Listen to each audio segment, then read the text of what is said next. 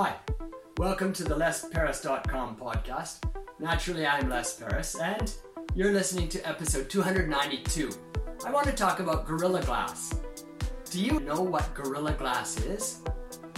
It's a very, very tough kind of glass. They gave it the name Gorilla Glass to, they say, well, glass and gorilla. Put the two together. We think of gorillas. Gorillas are tough. Gorilla Glass is tough.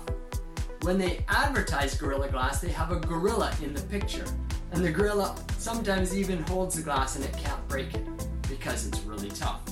They made the Gorilla Glass because Apple wanted a tough glass surface for their smartphones. Apple made the smartphone, people dropped it, the glass broke. It shattered, it was dangerous. And the whole uh, smartphone had to be returned, fixed, or buy a new one. The Gorilla Glass has changed all that. Gorilla Glass is super tough, so you can drop it from a meter and it won't break. If you drop it from higher or if you throw it down, it will break eventually.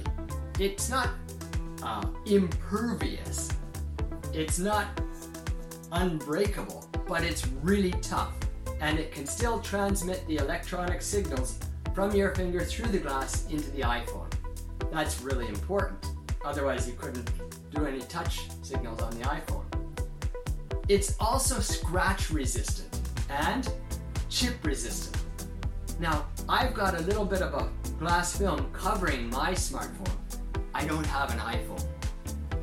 And that's protected it a lot, but I've dropped my my smartphone quite a few times. I just dropped it last night, and it still doesn't have a crack or chip in the main glass cover. The cheap glass covering I put on top, kind of a film, that's got all sorts of cracks and chips in it. I don't care about that. And that's not really protecting my Gorilla Glass that much. I think that the Gorilla Glass is wonderful. You could use it for all sorts of other things.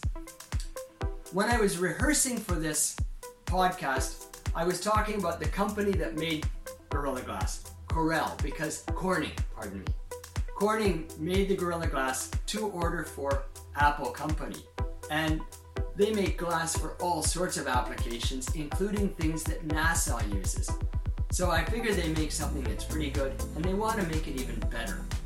Tell me if you've had bad experiences with your smartphone glass covering in the comments below. Thanks for listening.